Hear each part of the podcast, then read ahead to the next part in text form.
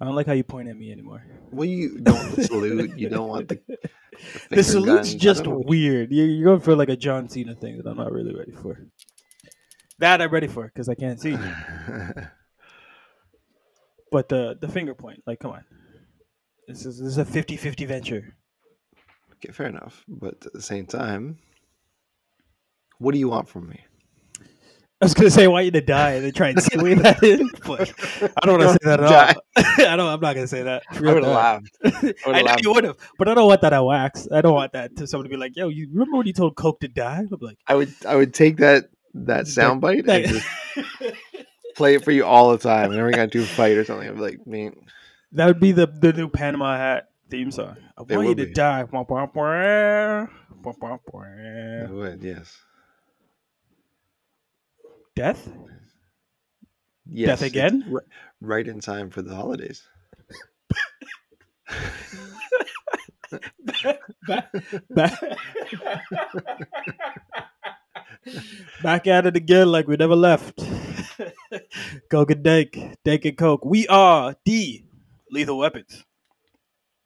Hey, Dank. Hey, Coke. What's a sheep's favorite Christmas song? What is a sheep's favorite Christmas song? Fleece Navidad.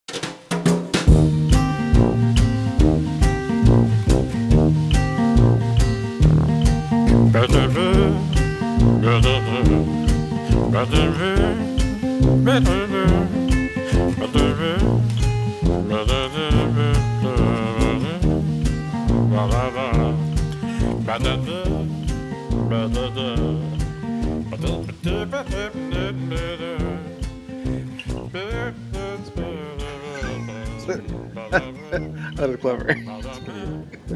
Has no relation to anything we're talking about, but it's pretty, No, but it's Christmas. it's pretty good. Now it's it is. Christmas. Now it is. Now when When- we record this. No. Well, So- not when it, not when this drops either. It drops about three days before Christmas, but That still counts. We could push. You could you can drop this on a Sunday. on Christmas, on the actual Christmas day, No, well, we did that for Halloween. yeah, but For didn't didn't, ha- didn't Halloween like land on a weekday? Oh, it was like a a Sunday, wasn't it, or Monday? It was a Sunday or Monday. You asked me about time. I don't know. That was two months ago. What am I? what, do you, what do you what do you think? What do you think? What do you think I am? Huh? A calendar. Somebody with memory? No, I A don't. know. calendar man. That's what I think you are. I'm too sleep deprived to have a good memory. Hey, I join you in that uh, small pool of people, unless our listeners are also sleep deprived. Thanks for pushing play instead of giving yourself the more necessary rest that you need. We are back with an old gem. It took us a couple years to get back to 12 death days, but here we are. Yeah, we did this originally like two years ago, the first one. And we're like, yeah, we're gonna do this every Christmas. And then last Christmas, bombshell hit, so we didn't Yeah, you know. We didn't do it. But so we saved, we hung on to it. I had read one of my six comics back then, so I read the other five. Um, and what this is is we're just cel- I was gonna say we're celebrating death in comics. in comics, yeah. If you Yes. finish the line, it makes more sense because death in comics is kind of a hand in hand force, and when done right, it's some of like the best writing and reading and kind of storytelling you can see, Well, our most our most listened to episode is Death of Superman, which is a great book right? until they decide to bring him back. Now, Yeah. spo- spoiler alert: I think all everyone on this list does inevitably come back to life, But yeah, but some, some wait a little bit longer, right? Some, that's like, comics for you. well, you know, nobody stays dead. But yeah, you've got six, I've got six, so twelve, and we just we cover the single issues of these twelve characters' deaths, but some of them need a bit of Backstory. backstory. So there's a, you're gonna get it. You for some of them, you're just gonna get the one issue, and we're gonna laugh about it or we'll talk about it. Others, you're gonna get a bit more, more meat. There's some meat in, in these books. there is some new meat, no soft cheese. All right, let's get it started. We're gonna go back and forth. You don't have any soft cheeses? These are all new meats right? These are pretty good deaths. My, my list pretty good deaths. Ah, no, I have one soft cheese. I Uh, take that back. My first one is soft cheese. I take that. No, there's no, there's some soft cheese. Let's not let's not get it twisted here. There's some soft cheese. Um, all right, we'll start with the first one. I'll go first. We're talking about our boy Shredder from There the we go. Turtles. Now I've read uh, comics where he's died twice, but for this exercise, for this what we're doing here, we're going to talk about his first one, which was in Teenage Mutant Ninja Turtles number one, the Mirage comics. Oh, look at that. Remember, he died in the first issue back in 1984. Yeah, they were not planning ahead with this one. No, they just wrote that big book. They drew, well, Mirage was a makeup, was a was a made up studio, right? That's that's what's so cool about uh, Laird and Eastman is that they made this fake studio name just so they can get this this passion project out, right? They're like, all right, let's just do one big one. They made a, they made a like a mega sized issue, and then at the end of it, they killed they killed Shredder off. They wanted the, they being the turtles, like challenge him to a fight on the rooftop, and then they fight him on the rooftop and kill him, just like in the movie, right? Except for the trash compactor uh, they throw him into, but he comes. I made Eventually- funny. Yeah, I made it funny. Yeah. So we know how that happens, right? Where they they get it's like I said, they stop a drug deal, they challenge him to a duel, they fight it out, he dies. End of issue one. What's interesting though is if you go further than that, he comes back to life through magical worms, only to be decapitated again by Leo. Yeah, I don't know if it's interesting the fact that uh, Eastman That's and Laird were like, uh, "Let's let's do worms." I think Yeah. there's a report talking about they were just reading about how like actual worms can retain the DNA of things they eat, Yeah, and yeah. they, ended, they ended up putting it in the book. And I was like, Yeah. "All right." And then he comes back and Leo decapitates him. Like, fuck, no, you, you, you still gone, bro. Uh, it was funny though because he was in charge of running the, the North American branch of the Foot Clan, and when he was beat by the Turtles, he refused to perform seppuku, which was which is basically suicide. Right? He tries to blow them up with a grenade, but kills himself when Donnie hits it back at him. He falls off the roof. So actually, it, it worked. I like the idea that he's he, that he's supposed to perform this this I don't know, I don't know how to call it ritual, but this he's supposed to perform seppuku as he's dead, right? As like as a as a ninja, or whatever. He's like, no, I didn't do that. Just to prove how bad of a guy he is. Now not, I don't follow the rules. I'm gonna kill you with a grenade because every ninja has a grenade on them, right? So that was cool. So it really illustrates how bad of a guy he is. But it's funny to look back after this all this legacy, how he was actually supposed to die or did die in the very first issue. and he's the main villain going through, right? That's number one. And that brings me to my number one, which is Transformers More Than Meets the Eye, issue number 24. This is the same year, 84. It is, right? Uh, Maybe no, actually, it's age 24. It probably started in 84, so it's probably. yeah, like what? I'm. At, it says uh, January Or ni- 86. 1987, so it's been a little bit. Uh, Yeah. Writers Bob Budiansky and penciler Don Perlin. Um, so Optimus and Megatron are both fighting for this new type of power called the hydrothermocline, and it exists in kind of this. I want to say a power plant. So the meat puppet for this issue, because you know every Transformers book always has some sort of human who has to either help out or get in the way. They're usually used as a plot device. So we have Ethan uh, Zachary as the programmer, and he's coding to like make this power source easy and accessible. Obviously, Megatron shows up with his big bads, and he's like, "No, we want the power. We're coming in." And again, like Megatron in all his amazing form, he has. This is also the first appearance of the Combaticons, and I love From that yeah, Transformers just finds another way to introduce a toy and another toy and another toy. they were really just like a toy factory. eh? Just, yes. Well, the TV series was basically one long commercial for kids. So Yeah. with a loose story around it, like oh no, there's two opposing forces that come and fight, and no difference in this issue.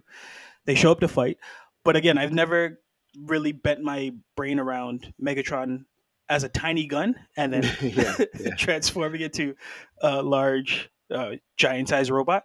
He shows up with his six, and then Optimus shows up with his six. Um, and initially, Optimus tries to like front on him and show him like, "Hey, like it's just you, Megatron. You ain't got no backing. Like I have six boys here." And Megatron's like, "Oh no, no, I got, I got backing." And six show up, like his five kind of appear out of nowhere, and then Optimus like laughs again. He's like, "Oh yeah, but my five can do this," and then they turn into a giant Zord, which is called Defensor, and they make up of Hotspot, Streetwise, First Aid, Blade, Groove, and Defensor. And I think this is at the point where they started to run out of like cool names because one of the Defensor. yeah. that that's the name of the big dude, but uh, like First Aid is one of them. Blades is another. It's like Groove. It's like we're just looking at a dictionary now. yeah.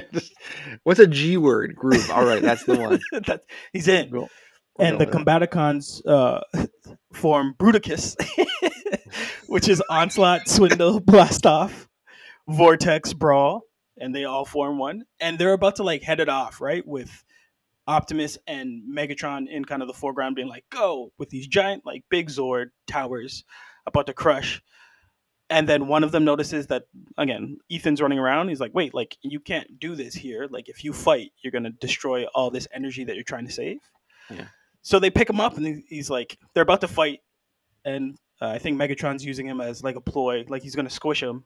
And Optimus is like, well, don't do that. I like this. He's my human. And Ethan's like, no, no, I have an idea. Instead of you guys fighting hand to hand, I can uh, plug in VR systems so you can play online in a video game, and that's how you can determine who who wins. So they all agree to that. They go inside of, I guess, the room. They can all fit in this like giant room with a giant like a danger room type thing. pretty much right with a big screen on it he plugs in the vr game and they start playing the vr game optimus wins but technically he doesn't because he cheated. But megatron uh, right that's the that's supposed to be the big swerve. But megatron doesn't really know that.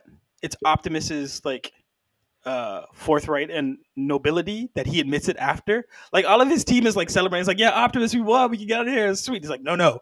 Stop celebrating. I've cheated. I have lost. Pull the trigger. And so Ethan literally pulls this like little joystick button and it fries Optimus' brain. and he cry- he falls down and he dies. And, and Megatron's like, we won! and they zoom off. And that's basically the book. How did he? How did he cheat? I don't understand. How did he cheat? He went left when you're supposed to go right, and like somehow he confused one of the opposite like uh, avatars to do something that you weren't supposed to do. And It just sounds like that. Just sounds like strategy to me. Or like, I, I didn't think it was like a big cheat, but like Yeah. apparently Optimus thought he was so noble enough to admit that and not kind of learn about game logic where like GTA rules. Like if, if you can punch a hooker, punch a hooker. If you can steal Yeah, a car, yeah. steal a car. Yeah. Um, but Megatron laughs. He says we win the day. Um, and they drive off to the next issue. There's this big game over and like his Yeah, that's- body that's- exploding and boom, and I laughed. I That's the cover image for this episode. Is Yeah. Optimus Prime's death. I, I laughed. I laughed. I laughed. Um, supposedly the, yeah the little swerve is that maybe ethan uploaded his brain and put it on a floppy disk and filed that away but uh, i don't plan to read forward to find out what happens um, he's a know- machine, right? So that's probably exactly what happened. well like you know you watched transformers the movie right it's gonna be all, all spark like as long as your all spark still alive your shit's good Those So movies are horrible. hey transformers the movie 1985 i will Oh, that one. Oh, that one. Yeah. i will argue you that to were the talking- death I thought you were talking Michael Bay. uh, Looks like it's just you and me, Megatron. it's good voice acting Okay, yeah, yeah. Peter, what's his name? Peter Cullen. Um, that's his name, right? Mhm. Yeah, I think so. yeah it is Well, since we're on the uh, yeah, you, yeah, since we're on the on, we're talking about robots and machines. Next up, I got War Machine. War Machine dies. Everybody, he dies Oh. in Civil War Two, the very first issue. you talking about terrence howard no, he just got he just got pushed out of money. That's, that's what happened to him. so Civil War Two, I had never read this before because I got I, because of the title. Really, I was mad that they were making another Civil War, so I was like, I'm not reading this. So I had no idea what it was about until doing it, this one. I read just the first issue, and basically what happens is there's a new Inhuman. They call Ulysses, who can the Inhumans discover him right, and he can predict he can predict potential future disasters from happening. And he proves that by you know he goes, oh, there's gonna be like a this angry celestial that's gonna come down and try and destroy the world. So the Inhumans tell the Avengers and the X Men like, yeah, this is gonna happen. Our guy is telling us so.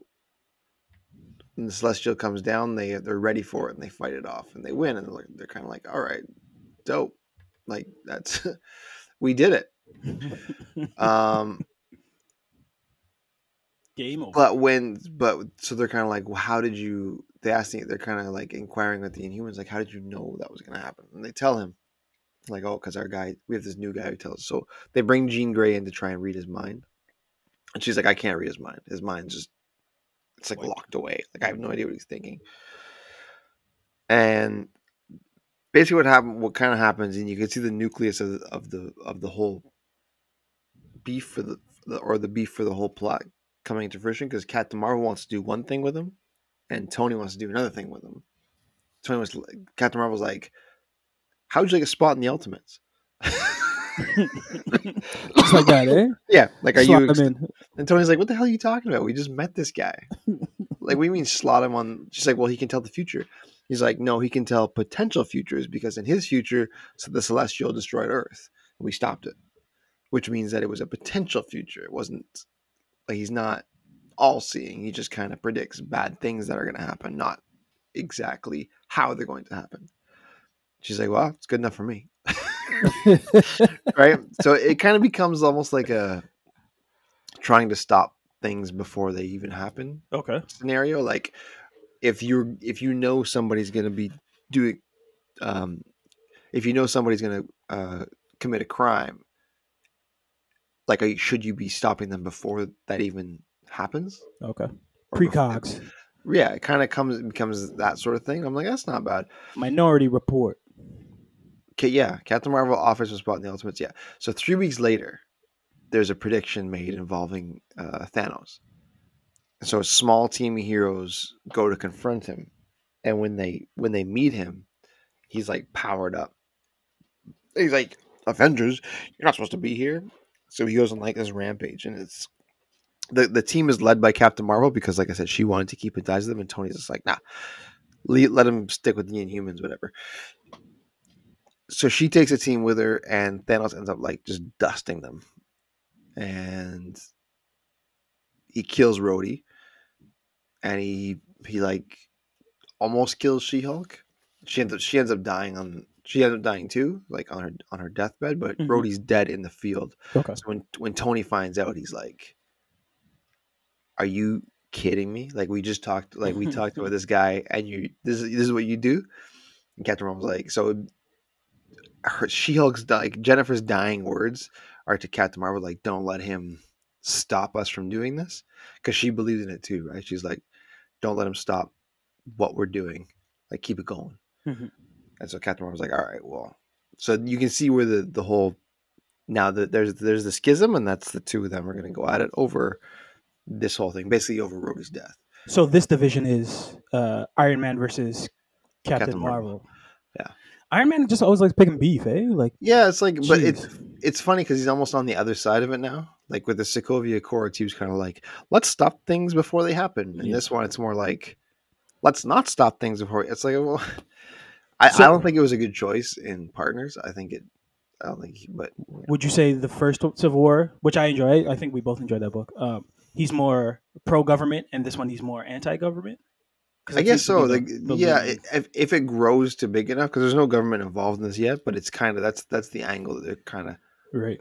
working with here. So it's after because we know the first one very well. It's weird seeing him in this angle. It's kind of like, Mhm. well, I, I again, I don't think they should have used him. I think they should have used somebody else. I don't you know who. who'd you have. I, swapped? just, Yeah, I you knew you were gonna ask that. I'm just thinking. I was like, hmm, Just bring Cap back.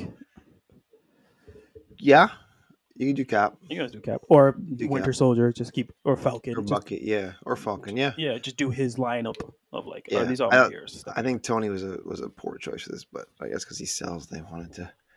This is this is what 2016. I wish they used Tony more like how MCU's MCU has used Thor and Hulk, like sparingly. Yeah. Because he seems to be like everything. Like I can just solve everything with my mind, right? Yeah, yeah, he fixes it. He's like the yeah. And usually he can tip the scales. Like that's why I really appreciated Civil War, the first one, because he's like, "All right, Spider Man's on my team. Sweet, new new suit." Yeah, and he like yeah, he upgraded Spider Man. Yeah. yeah, and like that that started a whole different like side mission with Spider Man and all that stuff, right? So Yeah, then um, he changes. side. Yeah, that that book was that, man. The problem with that book was the, the tie-ins. Like you could not. Yeah. the the the bear story for that book was like just not enough. You needed, I think, you needed a, you needed the Spider-Man tie-in for sure, Right. and I think the Iron Man tie-in. Can't. There was one or two that were like essential. The other ones, Well, kind the, the X Men ones were crazy too, right? Because they had like Bishop going up against like Cyclops and stuff. Like they just Yeah. X Men right down the middle, and I was like, oh man, but they weren't necessary because they were the X Men weren't, weren't really involved. Part of it. Yeah, I'm just saying like in terms of That like, that, yeah, entertainment. Marvel yeah. loves doing their event and like shoehorning in as much people as possible, whether or not it belongs in the story. They don't Yeah. care. They're just Yeah. like, oh, you got to read this. It's like, do I though? Yeah. We've been fooled before. Speaking of tie-ins, let's go to maybe the arguably the the greatest tie-in that's uh, ever hit comic book pages. We're talking about Crisis on Infinite Earth, 1985. So volume one. Um, I have the writers being Marv Wolfman, Robert Greenberg, Berger, Len Wein.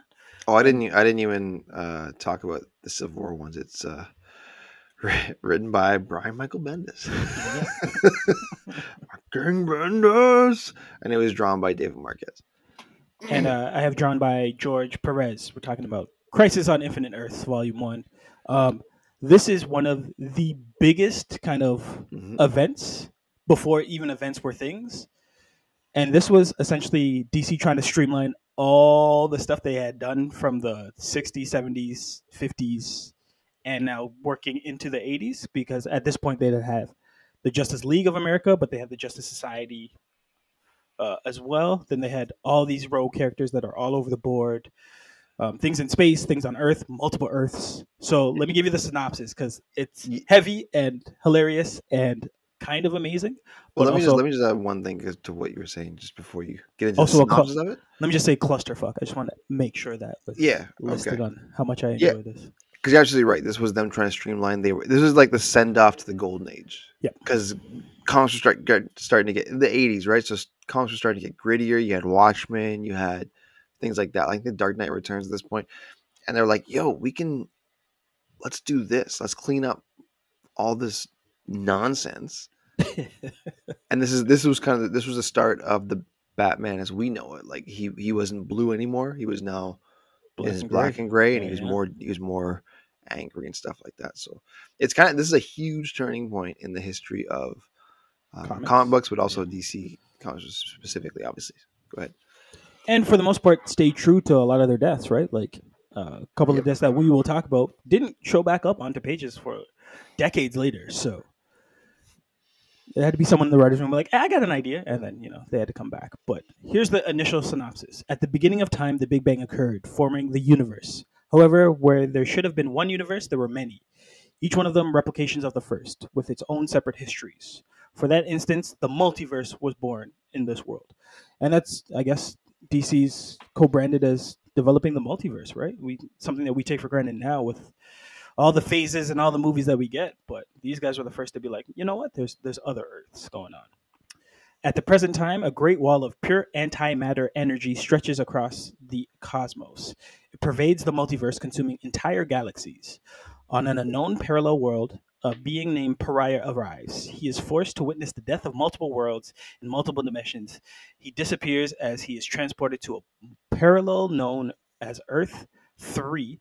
On that world, the crime syndicate is in a rare demonstration of heroism, uh, strives to save the beguiled planet. However, their mighty combined might cannot prevent the deaths and uh, the antimatter wall. So that's just a brief synopsis of what the fuck's going on. Essentially, there's five worlds, and they're all kind of converging on themselves, which is insane for them trying to write that out because Mhm. each issue is giving you jumping around points of like this is Earth three, this is Earth S, this is Earth X, as they try to deal with one hero and one villain, ultimate villain, both named Monitor. So there's Monitor who's good, who presents kind of he's like the Watcher, the Overseer, he's the all knowing, and a lot of people go to him for advice. But then there's Anti Monitor, who is your biggest, baddest ever, who's just like, I'm destroying everything. I only want one, and even that one, I don't know even I want. So he's constantly destroying Earths and parallel universes as they go forward and, and move through. So th- this was a dense book. I believe there were they these getting released annually. Like it took a while for the entire set to come out. Mm, But well, a full year, right? They're Twelve issues. sorry, my mistake. Yeah, it, it took a full year for the whole story to play out, but each story is like jam packed with as many characters as you could possibly think, and then their counterparts from different worlds and different universes. And like there was uh, how many Superman? Um, Yeah, I can't. I can't remember. three or four, right? and like if there's a male version of one character in another universe there's a female version of that same character and they would Yeah. collide and they would fight each other and then you have villains running around trying to team up to like take over and heroes deciding can we fight or can we save Well, and Power Girl is it like another version of Supergirl. again and again and again. This brings us to issue number where are we? Seven right? Um and this one was specifically written by wolfman and greenberger. Same perez drawing. But this is the one called beyond silent night. So as the five earths continue to merge uh, a new super team has grown as the monitor the good one teams up with the spectre M- Mon-El, Superman Earth 1, which is young Superman, Superman Earth 2, which is old Superman. Yep. Lady Quark, Captain Atom, Jade, Green Lantern, Wonder Woman, Captain Marvel, The Ray, John Jones, Wildfire, Firestorm, Doctor Light, and Supergirl. And they all go charging in to, to go fight Anti Monitor. It does not go as planned.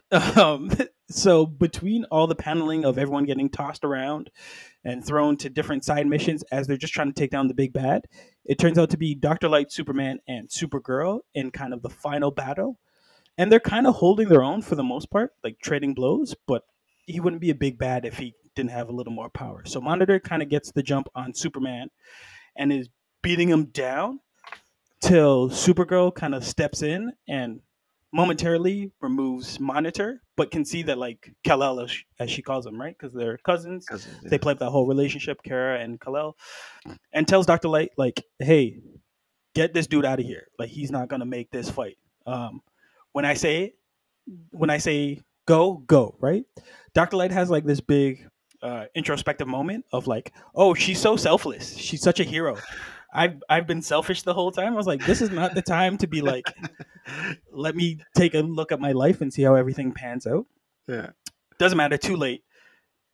Supergirl does enough damage where it like breaks Monitor's body and like energy starts to beam out. And he's like, "Oh no! Like you almost bested me, but fuck that shit!"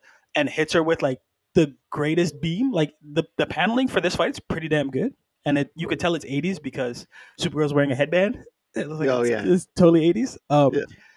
He beams her and like takes her out, smashes her, um, and basically kills her. Superman freaks out because Dr. Light did remove him from kind of the blast radius.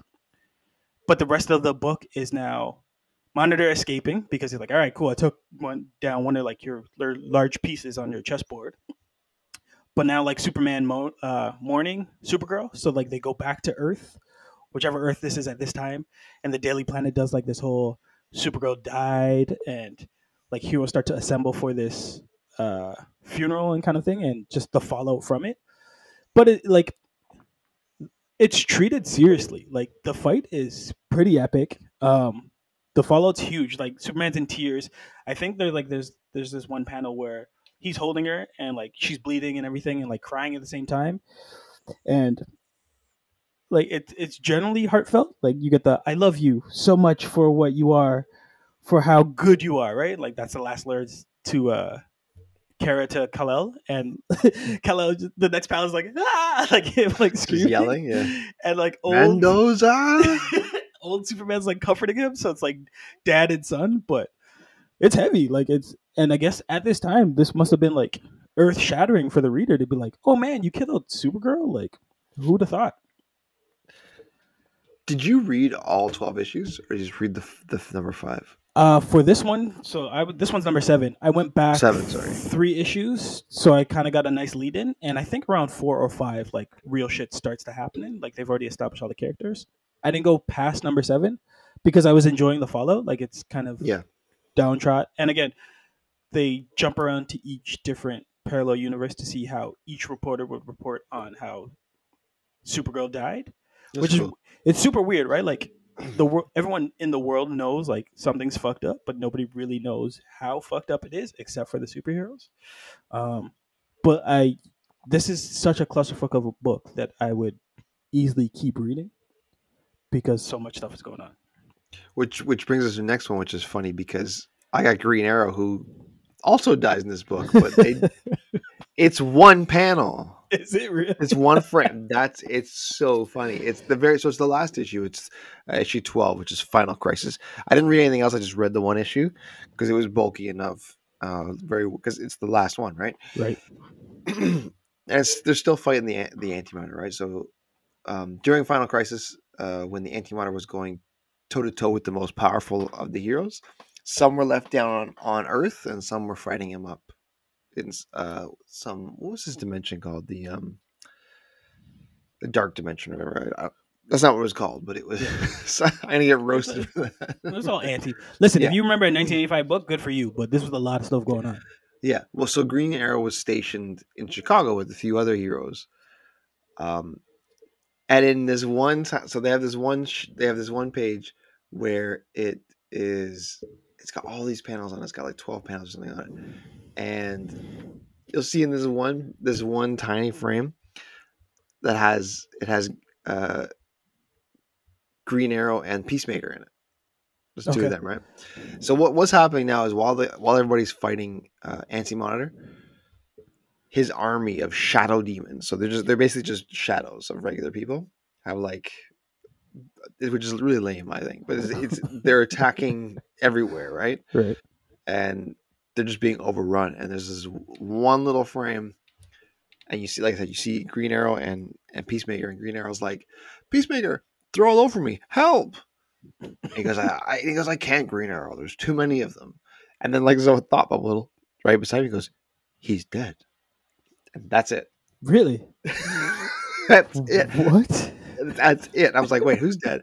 So you don't see Green Arrow again because he's all you hear is him going ah because he's being attacked by one of the shadow guys. Like what? What?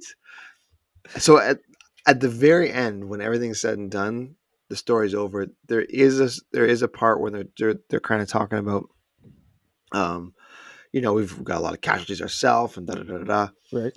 and there's a newspaper in the front page says Green Arrow among the dead, and it's like a couple guys like Green Arrow. Um, I can't remember. There was a whole there's a there's like three or four like like C or D level guys, and he was among them. That was it. But the whole time in this issue, they're referencing Supergirl's death because that was like that was like That's the, big, one, right? Yeah. Where all, these, all these other people died, and I was kind of like, yeah, yeah, they died too. So I thought it was kind of funny, man. Where did you sweep it under the rug? Like, oh, yep, dead off Yeah. Went back Although to his home planet. This issue lacked a bit of um, Gravity. like it was it, gravity for me because I didn't read everything else. It's just my own fault. I just wanted to read the one issue and kind of like it was kind of funny to me. I was like, what if I read this one issue? Just jump in. Because I thought it would be like a like some sort of a death where you know it takes at least a page or two, but it was, it was the Panel. tiniest. Fuck, it was the tiniest panel. It just goes ah, And they let Peacemaker in, which is and hilarious. me- and Peacemaker's like he's dead. Just a thought bubble. Oh, he's dead. I was like, what? It's true. You never see him again. Well, to take it from a panel death to a whole page kind of undoing, we're going to we're going to Uncanny X Men Volume Two Eighty One, classic X Men. Where back in the nineties, uh, release date August thirteenth, nineteen ninety one. Writers are John Byrne, Jim Lee, Wincis Pachacchio, and pencil is Wincis Pachacchio. I definitely didn't say that name right at all. I like look look it up. Um, but here's the squad going into the X Men. Um, it's X Men Gold, so you have Storm, Archangel, Iceman, Colossus, and then rounding out maybe arguably one of the best teams that they have going, Jean Grey.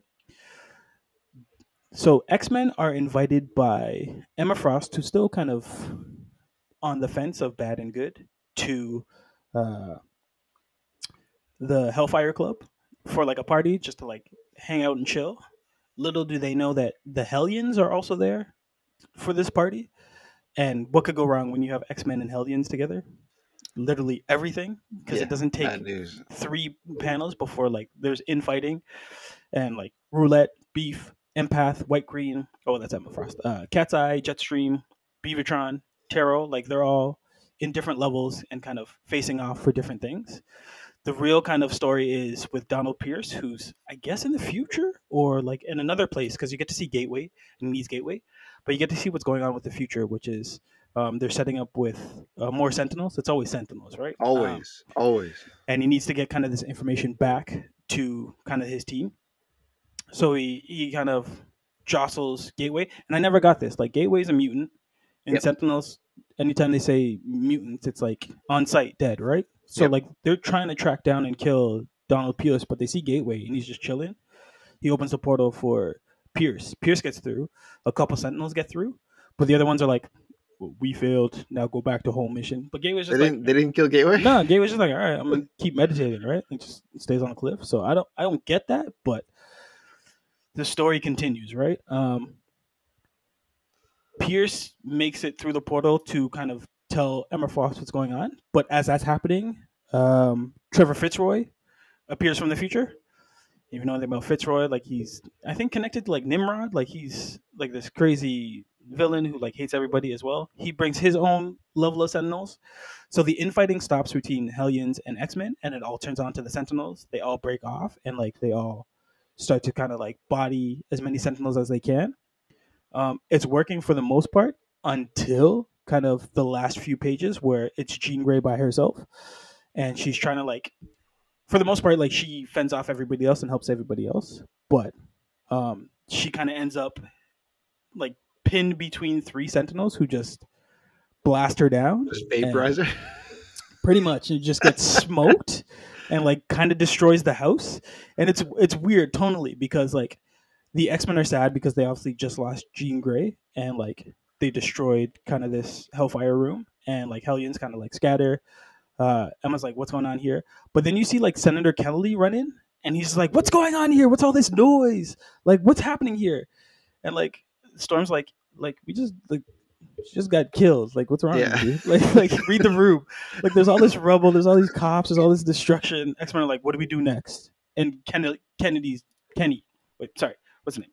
Kelly. Kelly. Kelly runs in. He's like, ah. And he's like try to like flex his muscles, and everyone's like, like Colossus is literally holding her in a paddle. He's like, what? Who? Who died? He's like, she's right here. Jean Grey died. Like, what's wrong with you?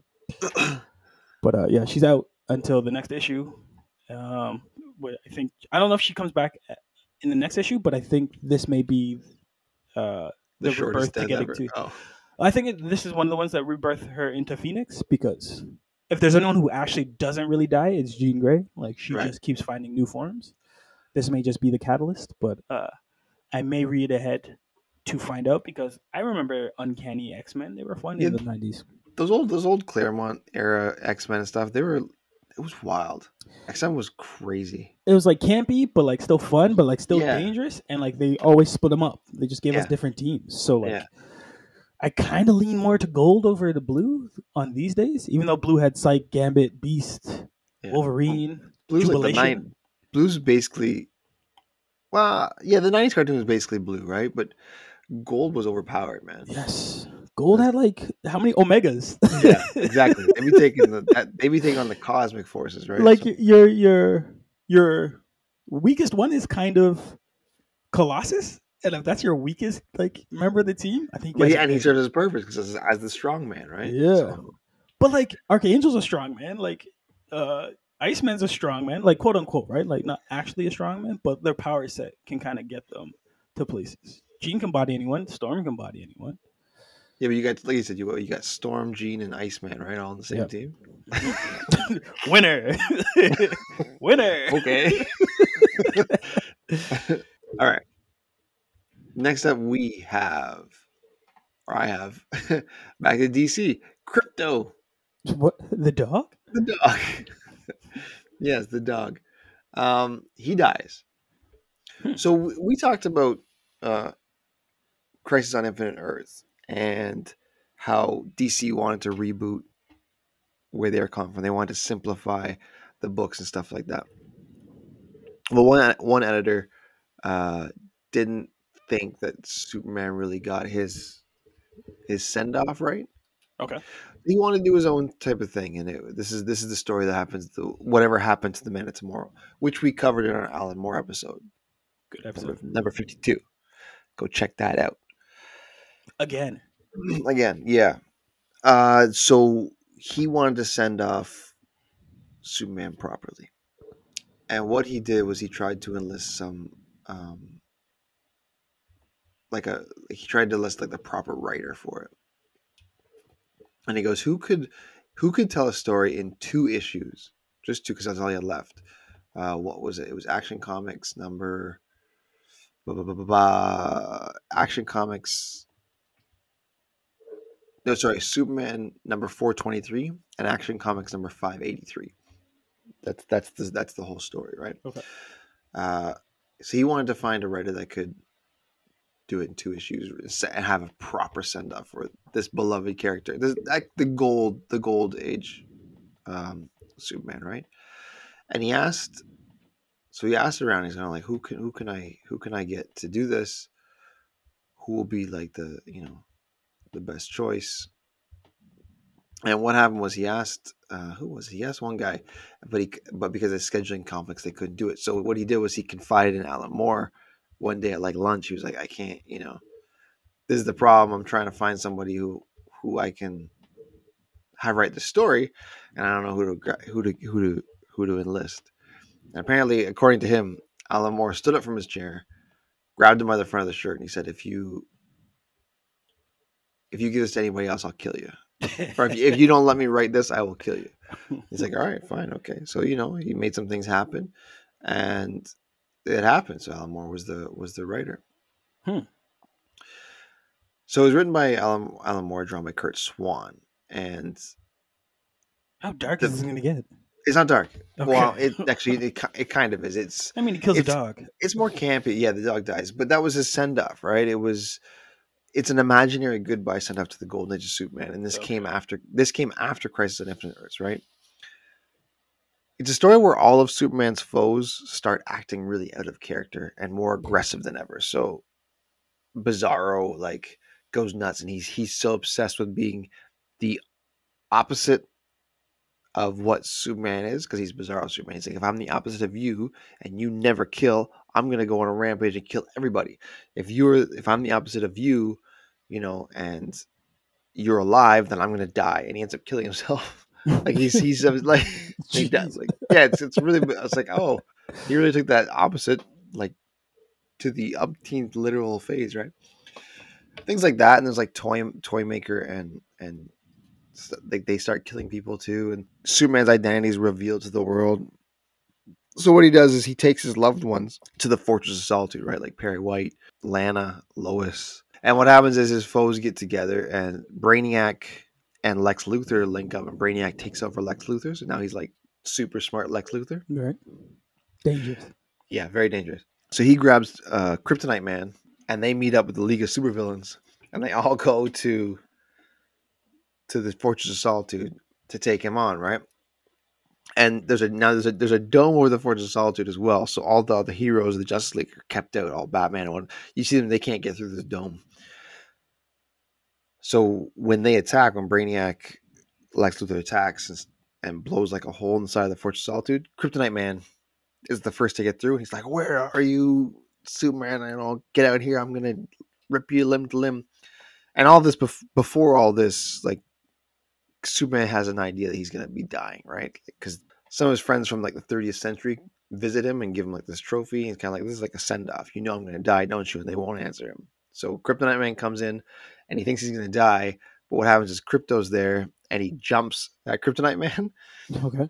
and he's like, Kryptonite's like, no, no, get off me. The he basically like goes for the jugular, and he he as he's as he's fighting Kryptonite Man, Kryptonite's like, no, you stupid dog, you're gonna kill yourself, and and he does.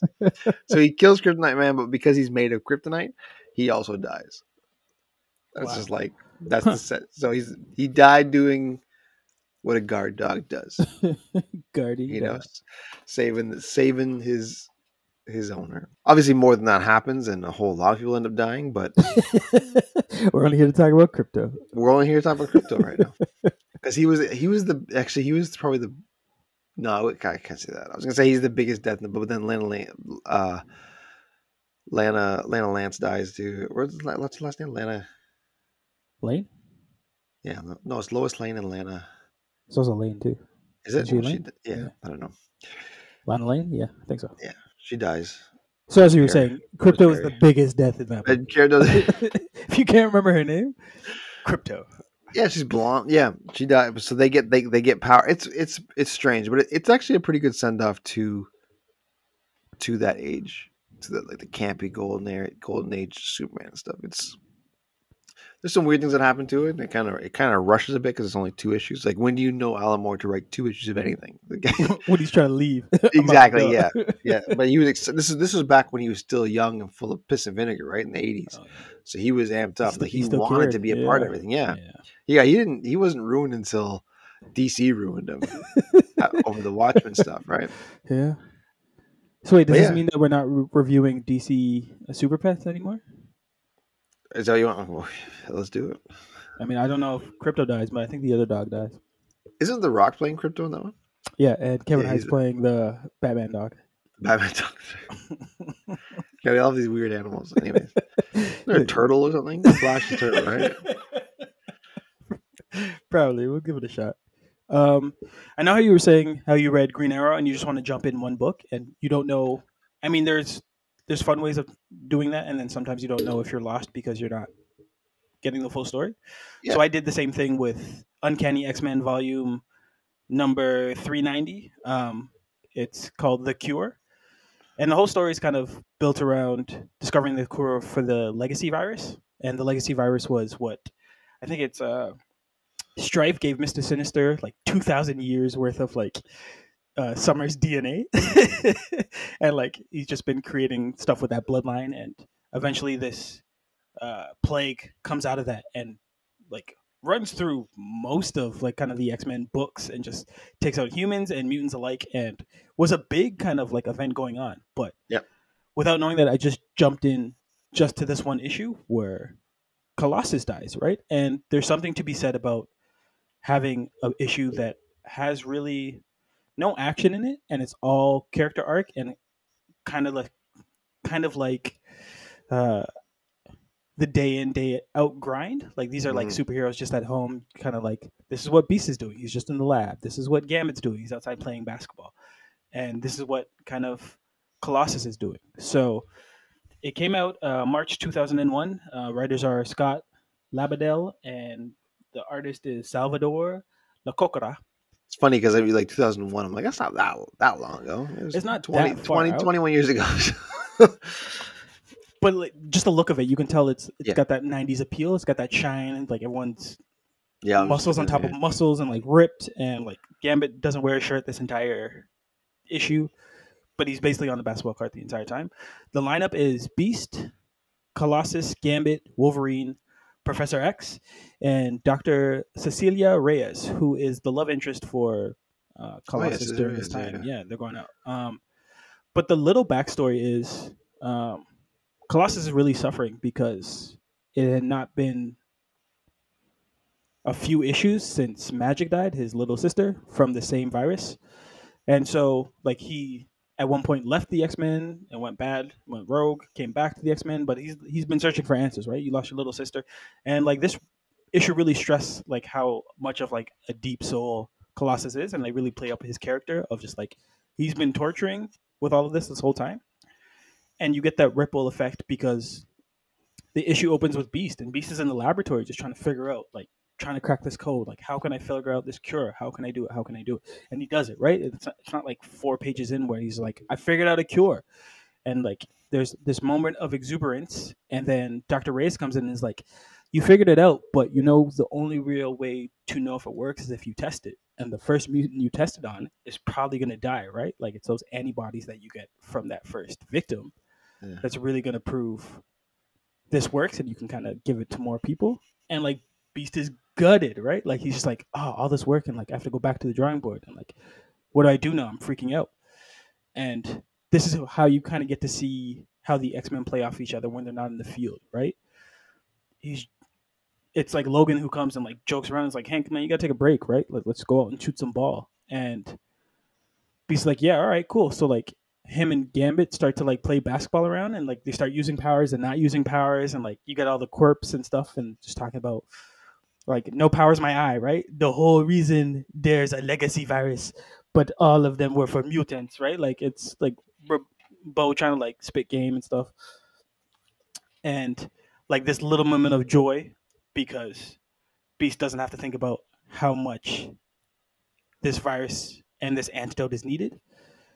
And then Logan comes out and is like, "All right, cool. Like we can really play, right?" And he starts uh, jumping off of Gambit to like dunk because he's smarter than everybody. And like Remy's like, "This is not fair. Like, how do we do this?" And they they literally freeze and like shake out of that moment. Like, what just happened? And then they see Professor Xavier come out in his wheelchair. Well, not even his wheelchair. Like he's still using the floating giant like Yeah, yeah, the yellow taxi thing. cab. Yeah, but he's got like a vest on. He's like, "Let's do this." And they're like, "What? You can play ball in that?" He's like, "Yes."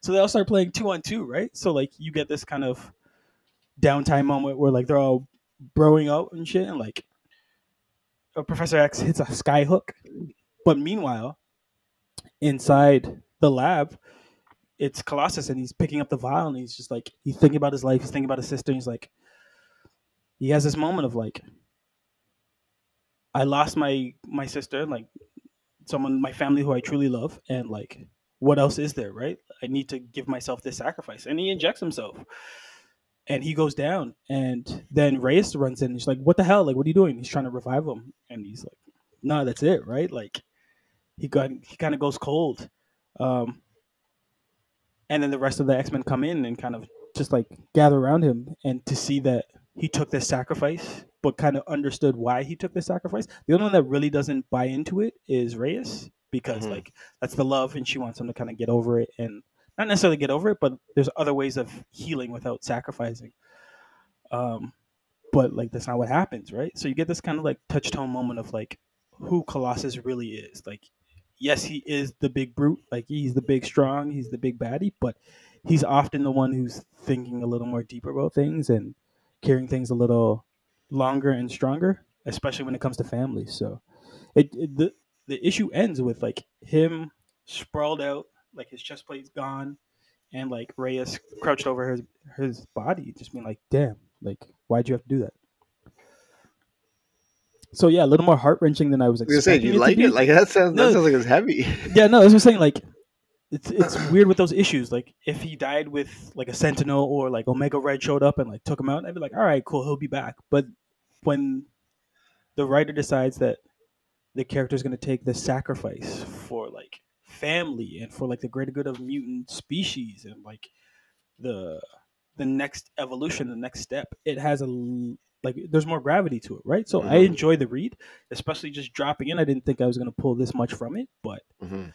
No, no, it was, it was heavy and like good. So yeah, no, I enjoyed it as much as you can enjoy Colossus' death because he's he's always in my like top five. I was gonna say he's like one of your favorites too. yeah, man.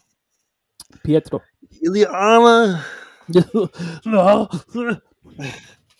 All right, so for me, we get next up uh Superboy. I got all the DC guy. I got three DCs in a row. Superboy. Okay. This was he dies in Infinite Crisis, issue number six. It's a seven issue run. It's this. It's quote unquote the sequel to Crisis on Infinite Earths. Came out in two thousand five. Excuse me, written by Geoff Johns. I don't know what issue was in Crisis in Infinite on Infinite Earths, but Earth Two Superman, case of the old man Superman, Mhm. um, Alexander Luther, right. right? Uh, Lois Lane and Superboy Prime. Okay, so understanding the plot of Infinite Crisis, which is a sequel to Crisis on Infinite Earth, all those four characters all escape. They, they all go to a pocket universe, Okay. right? And they just kind of exist there. It's like a paradise island. It's just the four of them, but they're like, this is a paradise world. We're just gonna chill here. We're gonna love it. We're, we're just gonna stay here, right? And what happens in Infinite Crisis is the Justice League kind of falls apart. The tower is gone. Like Batman, Superman, Diana, they're all beefing, right? They none, nobody likes each other. So what happens is the the four of them that are in the universe, it- Alexander Luther kind of manipulates them. Like we got to go, we got to get. Me and Superboy have been leaving this place for time. We're just going around. We're causing havoc on this earth, and we want you guys to come do because Lois is dying, and he could they they convince Earth Two Superman that if if they rebuild Earth Two, they recreate Earth Two, and they take Lois there, she can be saved, right? Not knowing that what ends up happening is Alexander and Superboy want to Superboy Prime want to create like a perfect Earth. See, they basically want to combine all these universes, these Earths together to make one like perfect one, and mm-hmm. it's killing people. It's almost like the incursions, right? Okay, but nobody can do anything about it. So they actually mm-hmm. use like as Power Girls from Earth Three, right? So they actually they'll actually take heroes from different Earths to power this like this tower that is the the battery to combine these Earths together. That's pretty it gets, cool. It gets, yeah, it's crazy. It's actually it was actually good. Yeah. I, I didn't read the whole thing, but I read because this happens at issue six. I read five, six, and seven, so I know how it ends and everything. And basically, what happens is Superboy Prime kind of becomes the big bad, and he goes nuts, and he he gets this new armor that is inspired by the Anti Monitor, and what it mm-hmm. is is it has yellow sun in it, so it it's constantly charging him up. So he's like super power, and he kills everybody. he just go like he's nuts. Um, am I different? Yeah. So after being held in the Speed Force, so at one point he's the Flashes have to like contain him in the Speed Force because he's killing all these people. He's like right. he's he's absolutely insane. He's, it's really exciting because whenever you see him on the page, you're like, oh, well, what's good? Something's going to go down because he's just he's switched off. Right? He slowly becomes more and more insane uh, throughout the series, and it's like, okay, this guy's like, and he can do anything, right? So the the Flash is holding in the Speed Force, but he breaks out, and he, he like he dummies Power Girl. Uh, it, he ends up like dumbing the Teen Titans. He beat he dummies like Just Leave, dummies Doom Patrol. Like he's just going off like just like smoking dudes, right? As he should. And Superboy, like from this Earth, he's kind of like, all right, he's like a different version of me. He's like like we get we have to take him down, and I'm going to take him down with me because he's because this Superboy at the beginning was kind of he's like, there's no place for me in this world. Like I'm just a clone of Superman, and I'm not even Superman. I'm just Superboy. Right. right. So he's so Connor, Connor, right? He's kind of just kind of like he's kind of he's, he's a little mopey, right at the beginning, but in the end, he's like, all right, I'll, I'm I'm gonna handle business, and he takes on Superboy Prime, and they go at it because he was he was about to kill he's about to kill Power Girl, and Superboy's like, no, Connor's like, not, like over my dead body type thing. Uh, and so during the fight, they knock down the tower that they use as the battery. Okay. To charge up the different Earths and stuff, and and while they're fighting, the the heroes are able to to free all the the different universe uh, heroes that they're using to charge the battery. So they end up kind of they kind of save the the Earths, but what happens is Superboy Prime destroy like he kills Superboy. He just they they go through the tower and then he just they just basically the, the, the rubble is cleared and Superboy Prime just like dusts himself off and he goes on about his day and Superboy is just laying there just dead, right? So like and what happens is it kind of it's cool because the the Trinity's not there right? They're all they're fighting with each other, so they're not even around. They're doing their own thing, and they right. all they all come late, and they're like, "Oh, if we were here, this wouldn't happen," right? So it's it kind of like gives them a kick in the ass to kind of um, fix what they're working on. Right. And the most interesting thing about this that I learned when, about reading it, because this this actually kind of grabbed me, right? It was supposed to be Dick.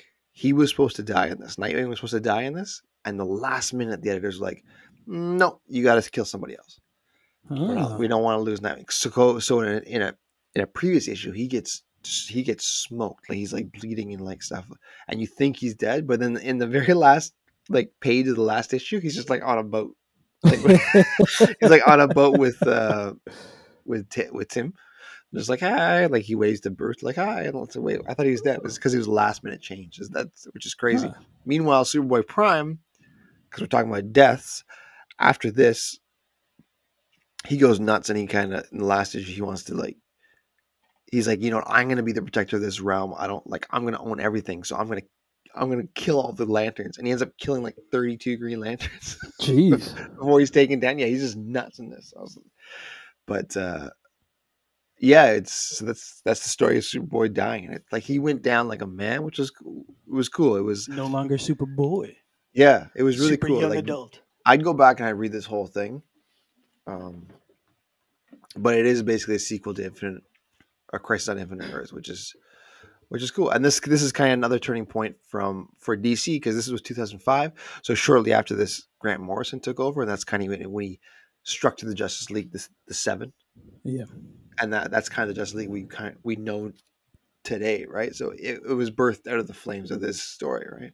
And I read that like that's how DC just kind of kept doing their like crossover events. They would just call them Crisis. Yeah. And, like that would be like okay, we're we're bringing in as many kind of different outsiding forces and parallel universes as one, and we're we're gonna make it kind of streamlined and move forward with that. So it's crazy that the 1985 one kind of jump started this whole like, hey, we can Yeah. reset any time. We can just Yeah. decide like we're going to different universes. Yeah, and then 30 years later they do this, and then six years after this, five or six years after this, the new 52 started. Right, so Crisis alert! Which then wiped out everything they had done. But yeah, it was, but but did it? You can always go back to it. so some fans would say like this was the last great crossover, Okay. or one of the one of the last great crossovers before New 52 came, and that changed everything again because that just rebooted people completely, right? Well, this is saying you haven't watched any of the CW shows either. You don't know how good those crossovers are. I've watched a few CW shows. I haven't watched the cross. No, actually, I have seen some of the crossovers, the early Yeah. ones. Not great. Like they're, they're more like fun, right? There was Yeah. more like, hey, you know, we're just. Being you remember silly." me from this show 30 Yeah. years ago. I was like, eh. Yeah. Those shows aren't. Because anything CW, anything CW, I'm telling you this right now. It'll start out interesting, and then it just sinks into like melodrama so fast. You're like, Whoa. Y- you know, you're just signing up for us to review one of the crossover events. oh god, Crises in CW Riverdale. How about that? got canceled. I don't know. That You know what's me- funny with that is that Sure. everybody in that show is super attractive, but it's a horrible show. Have That's you, seen, have you seen the girls for it? Camila Mm, Mendes, no, you got to send that to me. Vanessa Morgan. Oh, they're That's like seven, that's seventy percent of TV. It's good looking people with. You fair Have, enough. you, have you seen soap operas? No, can't do it. Mhm. Maria. Well. Are you talking telenovela? It's a, whole, a whole other thing, right? That's like ninety percent just good looking. I don't even care about the story. Just keep. Does every soap opera have a twins a twin storyline? I would be hard pressed to find one that doesn't have. like, He was my twin. because you know they kill off Superboy, but then Superboy comes back. It's like he was You, my twin. you laugh at it, but we literally read this. Do we? I Did know. we just did we just come up with the best idea of just making a comic book uh, soap opera, yeah, TV let's do it. and just like turn up the telenovela in it? Yeah, Superboy, no! yeah. I'm Superboy Prime, Uma numero uno. Superboy uno. and cheesy was- effects. Like, Krypto. We just always blame krypto. and Krypto's just like, It's amazing. I'm watching. I'm watching week in, week out. Oh no, daily. I'm watching every day, We just did this. Monday to Friday. That's our idea. Don't take that from us or help Yeah. us produce it. pending. No, no, we penned it. TM, TM. It's ours. it's ours. I always want to say that ever since Homer did that. in That one episode, patent pending, patent pending. I always wanted to say that. That means you have to follow up the patent. No, Yeah. people don't need to know that we don't have it. We have the patent. It's We ours. have it. No, no, we have you, it. We you have can join on. We need we need script supervisors and uh, stat boys. Yeah, yeah. Stat boys. Yeah, we have it. Don't stat boy in my time? That brings us to Death of Hawkman, uh, two- 2017. This was a small little. This is recent. Yeah, this was a small little miniseries, six issues, uh, written by Marc uh, Andre Yoko and drawn by Aaron Lopresti. Uh, this isn't bad. It's not like they're not reinventing the wheel here. It's kind of a very simple story. Adam Strange is trying to get back to Ranagar City in Rann. He can't. always, this guy's always lost in space. That's like his whole thing. He can never get back to where he's trying to get. I swear Listen, he's trying to get back to Wifey, who's on a whole planet. He can't figure out why. He gets back there. It turns out that uh, Thanagars, or the Thanagar race, has been destroying kind of those. Uh, I can't remember the names of it, but the, the Stargates essentially from the transport in, and and all of Rann is like, okay, we're picking up war with Thanagar, right? Like they they came out and they they wanted to like start beef and, and shit, and he's like, no, no, no, like this don't seem right. Let me go talk to my homeboy, Hawkman. So he goes to talk to Hawkman. He's like, "What's going on here? Like, this doesn't seem right. Like, this not like your people to do this, and what's going on?" They kind of get into their own like side mission of just where their lives are going and what they're doing up to this certain point. But they figure out that someone's been manipulating um, all of the Thanagars to do their bidding and try and force a war between these two um, different races of people. Now, this is the power set of the big bad that's doing all of this destruction. He's superhuman, so he has all the durability, superhuman strength. He can regenerate. He has telekinesis. Has energy projection, flight, telepathy, illusion, coding, mind control, and a thermoblast. I give you Despero. This is one of the biggest bads that's been around in a long time. But basically, this dude just wants power, and he's like, I'm trying to take over. So he's using Thanagar as a way to uh, covert um, the war that he's trying to start. Doesn't take long before Strange and um, Hawkman, well, that was her name, Katar Hol, uh, figure out, oh, yo, it's uh, Despero. We got to go deal with this dude. They get dummy the first time, but the second time, like, they have to go in even harder. And somehow, like, in this issue, um, Ray Crawl, or Ryan Crawl, like, Thanagarians always have the weirdest name. He's another They Hawkman, do, but they do though. but he ends up getting a ring from Oa and becomes a guardian, like a Green Lantern Corp, like all like right in the middle of it, and like, all right, cool. So we just go with it. But he ends up Wait, going hold like, on. Where did that ring come from? listen, Did somebody die or? listen, okay, go ahead. Okay. six issues, fast read. I didn't want to bring that up, but it's like it's pretty notable. In the final issue, like he, he gets chained up and like they have to figure out if he's good or not. He, obviously, he's good, but he ends up helping more people.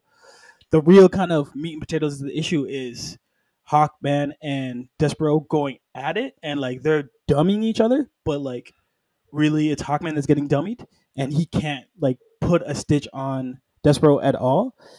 The only way that he does it is he has to use his I don't want to say probably, but Nth metal, like uh hawk people all are built up with like um Nth metal, which like helps them fly and like defies the law of gravity and their wings have it, like their their belts have it, all their armor have it.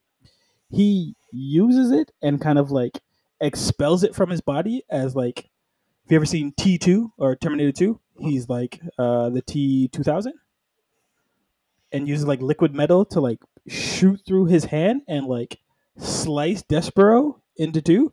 And Despero's like, all right, cool. Like if I'm going down, you're all going down, and like explodes everything. so like Strange, Hawkman, and Despero like all kamikaze in like this giant ball of glory and bones and blood. Now in comic form, this is what actually happens. Hawkman dies because he couldn't handle all this stuff. Uh, Strange gets teleported into space again and lost. He's lost again. See, this is the same guy. He just does the same thing every time. and both cities, um, Rann and Thagarian, uh, throw like parades and kind of celebrations for like their their chosen heroes that have fallen, erect statues. There's a great like peace and celebration of like, oh, you guys did this for us. Meanwhile, in space, like this little like thread starts to form and form again and grow and grow and, and it's Despero and he's like, aha, I'm still alive. I laughed- I laughed so hard because it's like, so he's a big bad, but like you can't beat the big bad. But Yeah. um, the fight between him and Hawkman was pretty cool. Um, again, this is different than the last thing I read, which was Colossus, which was more heartfelt. Yeah. This seems so comic booky because he's just like, I'm just gonna die, and like it's just screaming, and then zaps and bright light, and then the bad bad guy's like, Yeah, no, I'm gonna come back in like ten minutes, bro. Yeah. So, thanks for playing. Yeah. All right, so what we got to was our 11th, so my last one. Uh, talking about Ben Reilly. Oh, Ben Reilly, Spider Man Volume 1, Number 75, Night of the Goblins. Is December 1996. Revelations, Part 404. This is part of the Clone Saga. ooh, love it. Love the Clone Saga. Love it. Can't get, give me more clones. Story and art by Howard Mackie, John Romita Jr., and Scott Hanna. Now, fun fact about Ben Reilly he has the most deaths in Marvel Comics Yeah. 27. 27 times. yeah. Including Jackal killing and resurrecting him many times. There's an issue where Jackal just keeps bringing him back and killing him. Bringing... but yes, 27 deaths. Oh, so good. That was interesting. So this is this is a culmination of events where Norman uh, comes back officially as the Green Goblin. which is always I didn't I never bought into Harry being Green Goblin. I never really No. bought it. Like I didn't really like it. But when Norman's the Green Goblin, that's scary. It's like intimidating. Yeah, it's like man, because he's he's so he's intimidating. He's a force. Yeah. Harry's more a wimp, but so this was the return of Norman, and he tries to torture and kill Spider Man. Um, so Peter's looking for the hospital where MJ is because MJ is giving birth, right? She's pregnant, Mhm. and as he's going there, as he's trying to find the hospital, he's swinging around looking for it. He's picked up by Norman, who who just like beat the hell out of Ben Reilly, right? And his plan was to take everything from Peter. So all his friends in one area, he had he had all his friends in one area laced with pumpkin bombs, and he was gonna he was poisoning MJ to, to kill their baby. Mhm. Like this is this is what I'm talking about. Like Jeez. like um Norman's mess, right? He's like, all right, I'm gonna I'm gonna get a nurse in there to poison MJ so that she loses the baby. Um, Check me. all this stuff. I got the, all your yeah, I got all your loved ones in one spot. Pumpkin bombs everywhere. I'm gonna blow them all up. And nothing you can do about it, right? Like Jay Jonah, Liz, Robbie, they're all in like this one little building, right? Um so so basically Ben Reilly and Spider-Man kind of team up to to take him on, right? He doesn't really know which one's which because they're wearing very similar suits. but uh yeah, when they're taking when they're taking Norman on, there's he does like that. It's like it's like from the movie. That he does that glider thing where he's like, you know, the glider come and swing around and get Peter in the back.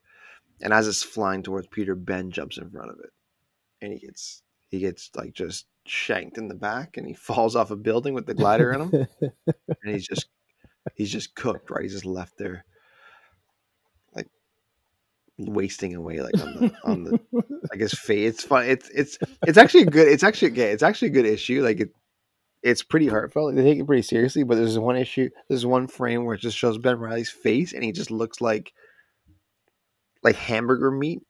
Like his face, his face is just like like it honestly looks like he just it was just beat to hell. It's all swollen and stuff. And what happens is he kind of he he kind of wastes away, right? It's just like into dust, and it's like, oh, he was the clone the whole time. Because remember, it was um, if you remember the Clone Saga thing, it was Peter, but then it was also Ben Reilly, but then Peter didn't know if he was real or not, so Mhm. he became he became Ben Reilly because he left the clone alone. Remember? Do you remember that? Yeah, yep.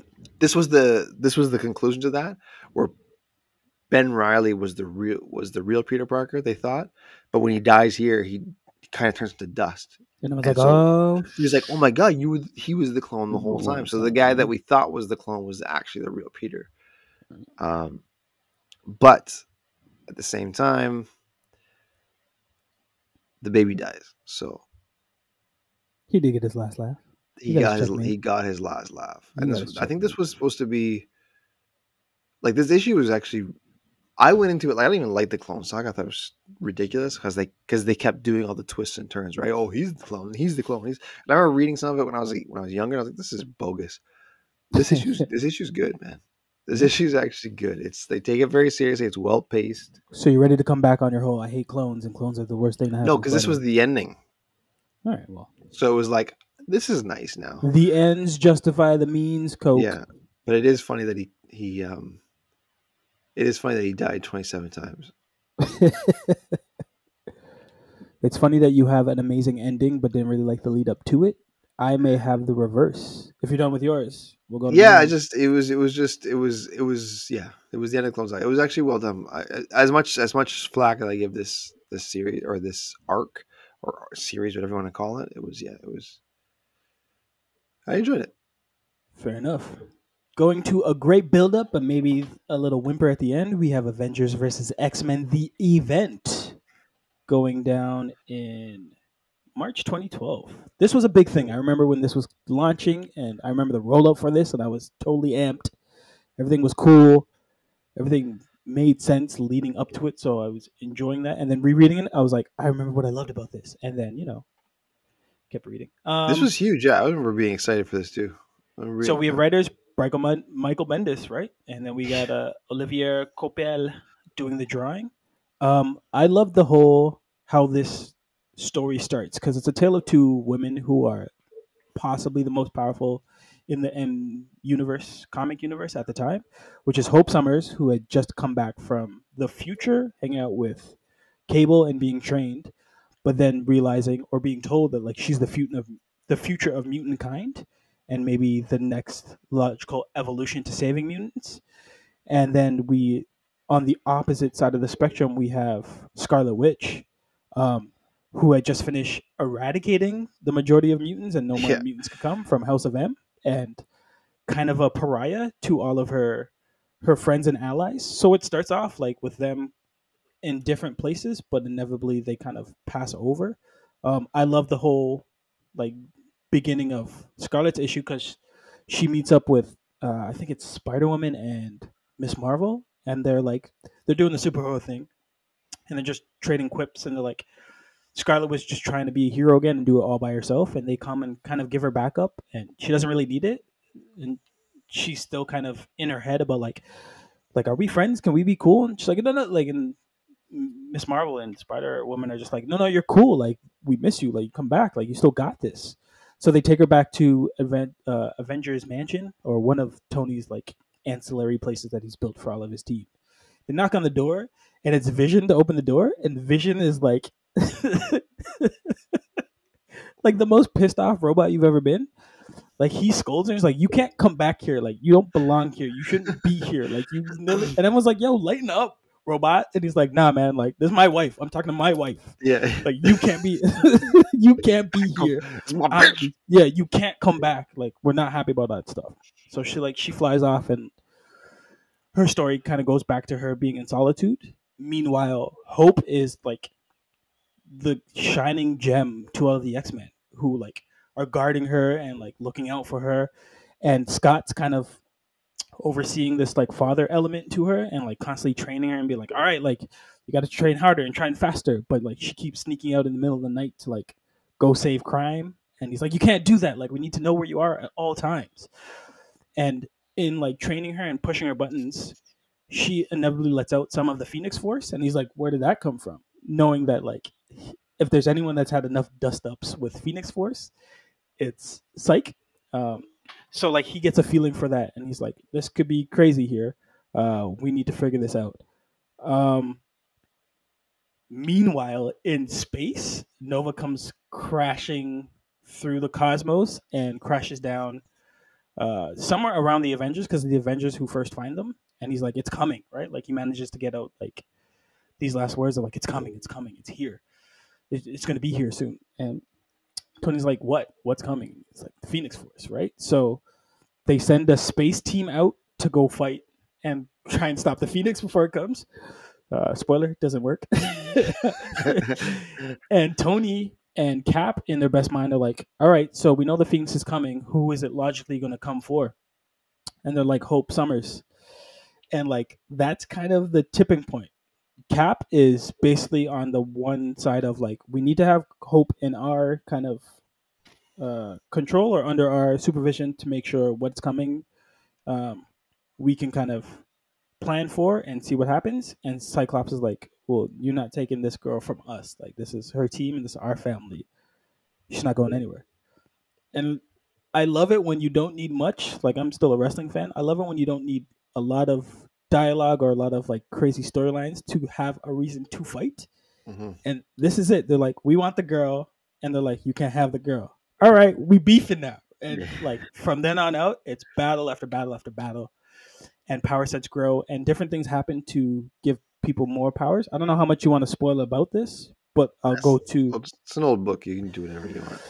okay so inevitably each different and like there's so many characters in the book that's why i love it because like the artwork's amazing just because you get to see all these characters touch up against each other and like the levels of it. So the avengers include captain america iron man scarlet witch kind of. Hawkeye hulk kind of. Black widow spider-woman she-hulk falcon red hulk vision thor. And then the new avengers which like play even more of a kind of a turn on this is Luke Cage, Iron Fist, Spider Man, Miss Marvel, Mockingbird, Doctor Strange, Daredevil, and Wolverine, who is kind of the like, yo, I don't trust this guy. Like, Wolverine ends up dictating how the Avengers move around, going against the X Men, who have Storm, Magneto, Warpath, Psylocke, Boom Boom, uh, Sunspot, Magma, X Man, Warlock, um, Rogue, Beast, Cannonball, Gambit, Iceman, God Karma, Professor X, Angel, Hope Summers, Havoc, Polaris, Cyclops, and Emma. Now, those were great war teams to happen right in the beginning, and you get like this beach battle too when like they all Yeah. start, and like that's one of my favorite issues because I went back and started reading it again after reading the eleventh issue. But by the eleventh issue, everybody's so fed up with Cyclops Yeah, yeah. that like all of the X Men turn on to be on the Avengers team, and like they start siding with it. The issue opens with Captain America going up to Hulk and be like, "Yo, we need you. Like, uh, you haven't been on the team for a while, but we need you for this one." He's like, "Hulk smash." The reason why Scott's become so unbearable at during I think it's issue four, Cyclops, Emma Frost, Colossus, Magik, and Namor go to the moon to go head off uh, Avengers because that's where Hope is hiding out, and they happen to uh, intercept Phoenix Force that's coming down. Now, Tony Hawk, Tony, I was going to say Tony, Tony Hawk, Tony Stark, in his in his genius mind, ends up building this giant Megazord to go like punch the Phoenix Force and like hopefully disperse it. But he ends up splitting it, and it goes into five pieces. This is where you don't like it, but I love it because now the Phoenix Force becomes Namor, Emma, Cyke, Magik, and Colossus. And the next few issues are them running rampage on all of the uh, Avengers. By the time we reach book 11, Namor, Magic, and Colossus are already out, and all of the power from the Phoenix has now been split into Emma and Cyclops. And even more so, in this book, you can start to see how, like, it's not even about hope anymore for Scott. It's about, like, yo, I said this one thing and everybody turned their back on him, but, like, his team hates him too. Like, Iceman's like, yo, you're unbearable now. Like, we have to take you out. He's like, what? Like, so they call Professor X to get in his brain. He's like, don't do it, bro. Like, Yeah. you can't father me. So you get that dynamic. And he's starting to get desperate. So desperate that he ends up shooting down Emma to take his to take her set of the Phoenix Force so he becomes stronger. It's like, don't fuck with me. And nobody listens. So he he's had enough and he ends up dummying Professor X, which is again the craziest thing for anybody to kill Professor X. Like that alone is monumental its own event. But to come from the hands of arguably the mutant that would most likely be his son, I thought was great. But I love that entire issue because it's it's really just Scott screaming angrily and using Phoenix Force and his optic blast, and every Avenger and X Men trying to like stop him from what he ends up doing, which is just killing Professor X. So I remember that too. I remember reading that when it was. I remember that when was new, and I was like, I didn't like the Phoenix Force getting split, but when when Scott had all the pieces and it was just him, I was like, this is crazy. This is dope. And then he, yeah, that that that death surprised me at the time. I was like, whoa. Who would have thought of all the Yeah. things, right? And I think by this issue, like this is when they get all the pieces back on the map, right? So Scarlet shows back up, um, Hope's on the, the map. Uh, Wolverine is finally convinced everyone's like, I told you about Scott. Like he wasn't in his right mind. Um, so to see, and then even Emma's like, "Don't do it, Scott. Like you've come this far. Like don't take this final shot." And he does it. So, um, it's great. And Uh, Charles was Charles was gone for a few years after this. Like he was actually like gone, gone. But it's great. those telepaths, you can always find them again. As I was telling you, like I've already started reread it, so I'm already on issue five because I went back to like catch up. I just Yeah. read this one and I was like, "Oh man, this is crazy!" But uh, it ends with Scott no longer a visor on in full control. Like he is the Phoenix, so like he's in air, looking possessed. But like all this energy and matter around me and taking the final shot, like, I loved it. So I kind of remember how it ends, but I kind of remember being disappointed, which is Yeah, it ends with just as like a. I don't remember the ending either. To yeah, be like to it- be quite honest, but I remember being just like a, yeah. yeah, which is- like, which is a shame because during this run, like House of M, Secret Invasion, um, this like Marvel had a lot of great ways to captivate the audience and like drew me into so many titles that I wouldn't be reading, but didn't always stick the landing, right? Like I love House Yeah, of M, but it doesn't hard. end the best way. Like I No. love Secret Invasion, but doesn't end the best way. Like The so- big event, the big event things, they're hard. They're hard to finish up. They're hard to finish up. I mean, we can always go back to uh, what was Daredevil's our favorite one? Shadowland. Shadowland. God, that was horrible. the beast. Oh, Well, this is kind of this. The, Scott turns into a big beast, so we're gonna find out. yeah, he possessed. You're right. Who yeah, but at least you know that was coming. At least it was the twist, though. You knew Yes, it was it happening, was. right? But that's, I- I-. I really like the lines in the sand. Uh, I feel like it was a missed opportunity to show me what's going on with all the villains. Because if you see that this entire team is fighting this entire team, like if I'm Doom, I'm like, forget Latveria. I'm going. We're going to like Washington D.C. taking over. Like these We're going to Vermont. We're go-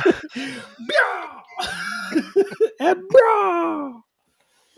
So these are all the deaths. Anyways, that's our twelve. That's our twelve in in celebratory fashion for Christmas. yeah, enjoy this as much as you can. There's actually some fun stuff to read here, so hopefully you pick up one, if not all. I was gonna say, Yeah. you know, there are there are some good ones. There are some good ones. Um, and the- it's always fun to look back and see how your favorite character died or killed someone that yeah, that you love.